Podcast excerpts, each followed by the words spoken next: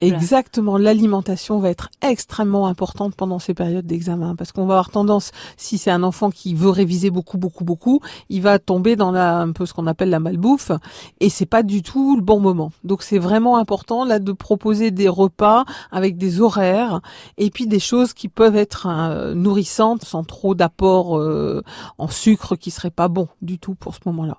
Le sommeil, même chose. On va essayer, là encore, tant que faire se peut, de, se poser à côté de l'enfant, enfin du jeune, et puis lui dire attention à tes heures de sommeil.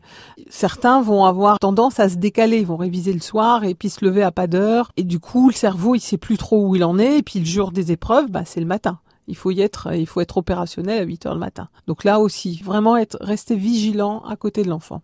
L'inciter peut-être à faire du sport aussi pour décharger avec une phase de pause importante pour faire du sport, bien sûr. Et c'est pas du temps perdu. C'est du temps de récupération, tant sur le plan physique que sur le plan intellectuel. Donc aller courir, aller faire quelque chose, ça va vraiment être intéressant.